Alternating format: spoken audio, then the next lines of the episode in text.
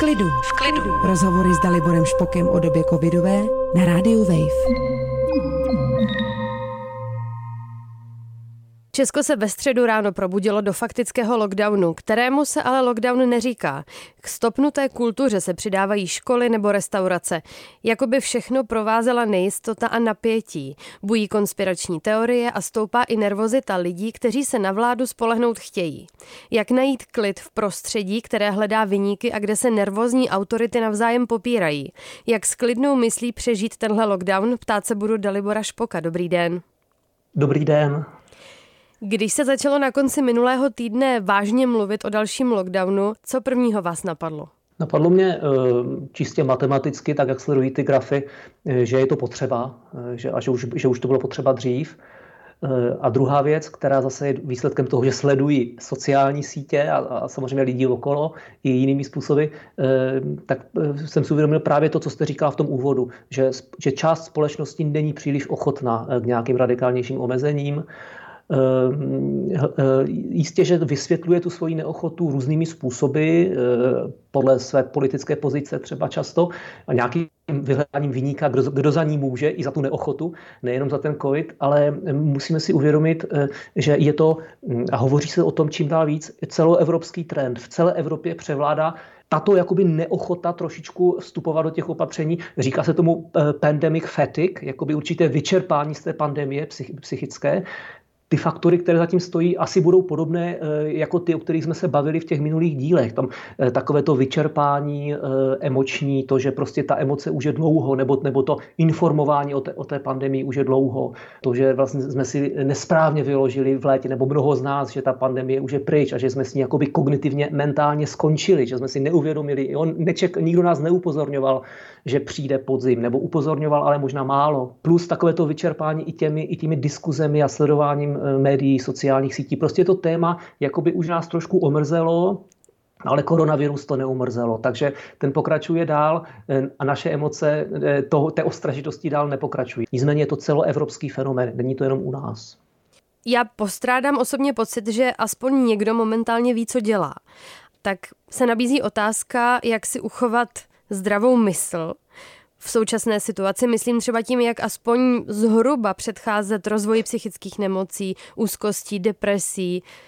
Myslím si, myslím si, že ten eh, pocit, nebo to, ta domněnka, že no, lidi, eh, že třeba politici nebo eh, zodpovědní činitele nevědí, co dělají, eh, se poměrně v určité skupině lidí šíří. Je to samozřejmě zase podporováno úplně stejně nezodpovědnými třeba opozičními politiky, že kteří si zase na tom honí hm, politické body a tím zvyšují tu, tu nespokojenost nebo ty obavy ve společnosti.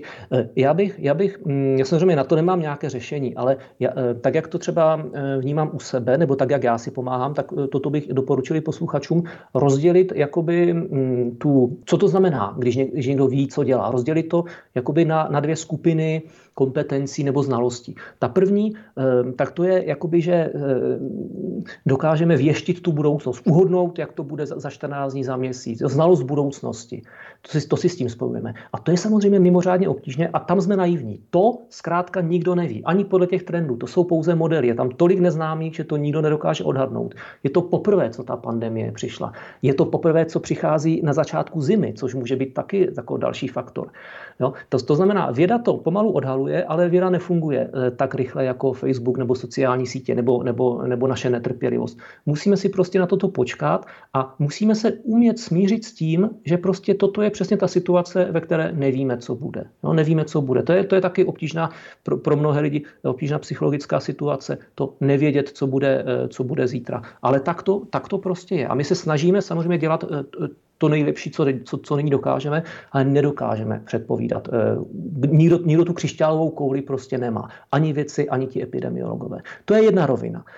Ale druhá je, vím, co dělám, znamená znalost účinného přístupu. To znamená, vím, co mohu dělat teď. A tam se domnívám, že eh, lékaři, epidemiologové, virologové hm, čím, čím dál více vědí um, o tom viru. A skutečně z hlediska toho, um, co je ideální, co je třeba nasadit, jak je třeba léčit, ale i třeba jaká opatření přijmout ve společnosti, oni to vědí. Jo? Otázka je, kdybych řekl takový bonmot, jestli je tady dost lidí, kteří je ochotno naslouchat a omezit se, omezit se ve svých návicích. Jo, jestli je tady dost lidí, kteří je ochotno naslouchat těm, kteří vědí. Protože pochopitelně tito odborníci naraží na nepochopení jo, těch, těch, kteří tomu nerozumí nebo si nechtějí ty informace zjistit, byť jsou snadno k dispozici na internetu, je to vyloženo mnohý, mnohými odborníky krásně, nebo, nebo jsou tu lidé, kteří nechtějí slyšet tyto nepopulární názory, o tom jsme se bavili v předchozích dílech, nebo jsou lidé, kteří jsou neochotní je provádět tyto, eh, tyto znalosti, což jsou politici, že? Pochopitelně, protože to rozhodnutí není jenom zdravotní, to rozhodnutí je pro ně ekonomické, eh, ono jim možná přinese nebo odebere nějaké politické preference, to je komplexní rozhodnutí a to už je jiná úroveň toho rozhodnutí. A potom samozřejmě eh, může vzniknout nějaký dojem, že, tady, že na tom začátku někdo, někdo vůbec neví, co se má dělat. Ne, tam je spousta lidí, kteří vědí z hlediska epidemiologického, co je nejlepší udělat. Otázka je, eh, jestli i politici budou mít tuto ochotu a jestli potom občané budou ochotní zkrátka eh, ta nařízení, která eh, mohou být velice nepříjemná pro ně, také plnit a omezit se. Jo. Takže ta situace je, je v tomto daleko složitější a to, že, že někde někdo ví, co je třeba dělat, neznamená, že dostatek lidí bude ochotných tyto experty poslechnout. To si myslím, že je spíše problém. Jedno z těch opatření i když všechna jsou samozřejmě zásadní, tak je uzavření škol, a to základních, středních, vlastně teď už je zavřeno všechno. Odborníci se shodují, že škola má zásadní vliv na formování dětí a mladých lidí a že jejím účelem zdaleka není jenom vzdělávání. Co když se od jejího prostředí žáci a studenti na delší čas odpojí? A poprosila bych vás, jestli byste to nezhodnotil z úhlu pohledu jak rodičů malých dětí, tak i lidí, kteří ještě sami jsou studenti a do té školy chodí obvykle. Určitě je to větší problém. Čím je to dítě mladší, tak pro něj je to problém větší, protože to, že se dostane z toho zvykového prostředí, znamená, že ono bude rychleji ztrácet ty, ať už se jedná o nějaké návyky, kompetence, i ty znalosti školní, ale i, ty, i tu socializaci, to znamená eh, schopnost eh, být s kamarády nebo, nebo relaxovat s kamarády nebo, eh, nebo určité dovednosti třeba vůle, které buduje mm, v tom ve škole, které nemusí budovat doma, protože rodiče třeba nemají takové nároky jako ve škole. To znamená, u těch mladších dětí je to, je to zásadnější ale zase si musíme uvědomit, že, že toto je výjimečná situace no, a, a ta doba, eh, po kterou ve škole nebudou, není tak, není tak zásadní. Není, nejedná se ještě o tak dlouhou dobu, aby to mělo opravdu zcela zásadní vliv na, je, na jeho rozvoj. Já si myslím, že u těch menších dětí strašně moc záleží na domácím prostředí. Že, že paradoxně tam ta, ta škola určitým způsobem může vyvažovat eh, negativní vliv domácího prostředí vlastně, pokud, pokud nemá doma dobré podmínky, z, jakého, z jakéhokoliv, eh, v jakémkoliv smyslu slova. A e, pro studenty, pro studenty potom středních škol nebo, nebo starší studenty, tam si myslím, že, že se hlavně jedná e, spíše o ty studijní návyky nebo, nebo o mm, zapomenutí té látky, kterou třeba chtějí si opakovat nebo kterou chtějí udržet. Tu socializaci, tu už si dokážou zajistit sami. To jsou schopni samozřejmě e, najít si kamarády mimo tu školní docházku jinými způsoby, ale myslím si, že tam je důležité, hlavně pokud někteří vědí, že některé předměty předměty třeba jsou pro ně poměrně obtížné, opravdu jakoby přidat a snažit se kreativním způsobem hledat nějaké způsoby, třeba i teď využít tu, tu možnost, že mohou jinak, že si mohou najít nějaké aplikace třeba na, na doučení toho předmětu nebo e, založit si nějakou skupinu online, ve které, ve které třeba v tom konkrétním předmětu, nemusí se jednat o všechno, ale v, tom, v, těch, v těch konkrétních oblastech zkrátka, se kterými mají problém, aby nevypadly, protože ono se potom velice obtížně bude naskakovat, protože samozřejmě e, ta škola pojede podle osnov a bude se snažit dět co nejrychleji dohnat. To znamená, to tempo bude vyšší vyšší, nikoli, nikoli nižší. Eh, řekl bych ještě eh, jednu věc k tomu vzdělání, eh, pozitivní, že my, my, podobně jako ve firmách, si zaměstnanci více zkusí home office a ty alternativní metody práce a už se to nikdy nevrátí zpět, tak já si myslím, že, že právě i studenti nebo i žáci nižších stupňů si mohou vyzkoušet jiný způsob vzdělávání a Eh, myslím si, že budoucnost vzdělávání bude právě v nějakém mixu, v nějaké kombinaci toho tradičního vzdělání, té frontální výuky, toho chození eh, mezi ty ostatní spolužáky a té socializace, ale ona taky přináší spoustu nevýhod, o, který, o kterých se často nemluví to, že talentovaní studenti se tam nudí často. Jo? Velkou část hodiny pronudí, protože ví, co se bude probírat, nebo tomu rozumí. Naopak, netalentovaní nebo méně schopní studenti zase hm, zápasí o svoji sebehodnotu, protože tomu nerozumí a jde to příliš rychle na ně. A tak dále, a tak dále. Je tam spoustu faktorů, která se dá vyrovnat zase tu individualizaci výuky, kde právě budoucnost té individualizace je v těch aplikacích, je, je, je v tom um, učení se na dálku, kdy třeba učitel může učit eh, skupinu třeba mimořádně nadaných žáků z různých měst a má tam malou skupinku, nebo naopak, nebo naopak doučovat třeba studenty, kteří mají nějaké problémy nebo, nebo kterým něco nejde. A v té třídě to nejde, protože tam je třeba jeden nebo dva ty studenty a on se jim nemůže věnovat, ale už zase může být skupinka, která je poskládaná z různých, eh, z různých jiných žáků napříč různými třídami nebo dokonce městy budou aplikace, které budou eh, rozlišovat aktuální znalost toho dítěte a doučovat je přesně podle toho, kde jsou ty jeho problémy. To znamená, budou velice rychlé v, tom, v té pedagogice. A to si myslím, že je budoucnost školství. Takže paradoxně, i, i když my, slyšíme velkou kritiku od ředitelů a učitelů na ten současný způsob, protože oni na něj nejsou zvyklí, ani děti na něj nejsou zvyklí, tak já si myslím, že z, z dlouhodobé perspektivy toto bude velký zase podnět a e, bude to velký faktor protože to přinese nakonec do školství spoustu inovativních a prospěšných eh, technik a způsobů. Vážnost situace, aspoň mně se to tak zdá, občas probleskne někde, kde bychom to třeba úplně ani nečekali. Když se v pondělí utrhoval ve vysílání České televize pan doktor Balík z Všeobecné fakultní nemocnice na redaktora České televize, že zřejmě vůbec nechápe, o co tady jde, tak já jsem se osobně trochu lekla, protože mě vyděsila ta představa, že by si lékaři přestali vědět rady, že by ztráceli nervy, musíme um, trošku, myslíme, protože žijeme v mediální době, samozřejmě všichni se skrze média uh, spolu komunikujeme a snažíme, snažíme se vyznat v jakýchkoliv situacích, nejenom tady v těch lékařských. Uh, ale musíme si uvědomit, že ne všichni jsme mediální profesionálové a nezvládáme tu uh, komunikaci dokonale. Ono se i volá, že, že se špatně komunikuje, uh, jako by ta komunikace bylo to hlavní na, na celé té epidemii. To znamená, jako trošku, já, já si myslím, že, že příliš při přisuzujeme té, té komunikaci trošku příliš vlivu eh, a, a příliš se na ní díváme. No a, druhá, eh, a druhý, druhý bod je prostě ten, který s tím souvisí, s tou mediální dobou, eh, že mm, vítězí v médiích ten právě, který to umí což často není ten, který je expertem že? Na, na tu svoji oblast. Ten, který to umí, který umí komunikovat, který umí přesvědčit nebo umí říct lidem to, co chtějí slyšet, je vítěz. I, v tě, I často v těchto diskuzích ohledně koronaviru. A to, toto bychom si taky měli uvědomovat. Což, což, což znamená druhá strana. Pokud někdo na vás působí, že je velký expert a že perfektně umí komunikovat, nemusí to ještě znamenat, že to skutečný expert je. Že to vidíme v těch různých e, konfliktech, které vznikly v poslední době i mezi třeba e, lékaři nebo lidmi, kteří obecně se některému oboru medicíny věnují.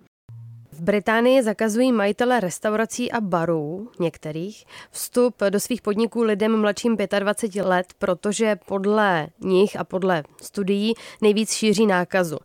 V Česku si někteří lidé ukazují na studenty a jejich aktivity, které na začátku akademického roku evidentně vedly k šíření nákazy která už je teď stejně všude, nicméně jaká je tohle pro 20-leté lidi zkušenost, že si na ně společnost ukazuje jako na nezodpovědné rozsévače viru a nositele nějakého nebezpečí?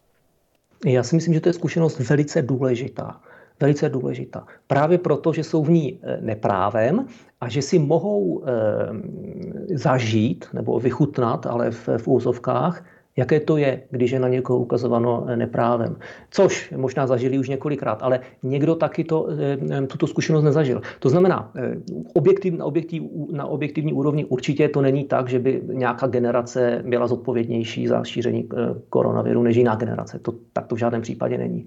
Nicméně to, že někdo na mě ukazuje prstem a já se s tím musím vyrovnat, i když to ukazování je nespravedlivé, nebo to je dokonce jeho agenda, je to, je to, je to nějaká jeho motivace, nebo dokonce nějaký jeho podivné vnímání světa, toho druhého člověka, který mě za něco obvinuje, což já jako psycholog samozřejmě, nebo člověk eh, veřejný v, v médiích zažívám každodenně. A kdybych se s tím neuměl vyrovnat, eh, pozitivním, konstruktivním způsobem, nemohl bych to dělat. A myslím si, že podobných profesí a, e, nebo vůbec rolí, e, které právě mladí lidi chtějí e, třeba ve společnosti mít, určitých influencerů, lidí, kteří mají vliv třeba i na svoji třeba menší komunitu, tak musí si uvědomit, že to není závod o popularitu, že, že je bude každý jenom plácat po ramenou, ale právě naopak, že o to více přichází této nespravedlnosti, tohoto ukazování prstem, jo, závisti a všech dalších fenoménů sociálního tlaku, a my se s tím musíme naučit, pokud chceme být ve společnosti mm, aktivní, kreativní,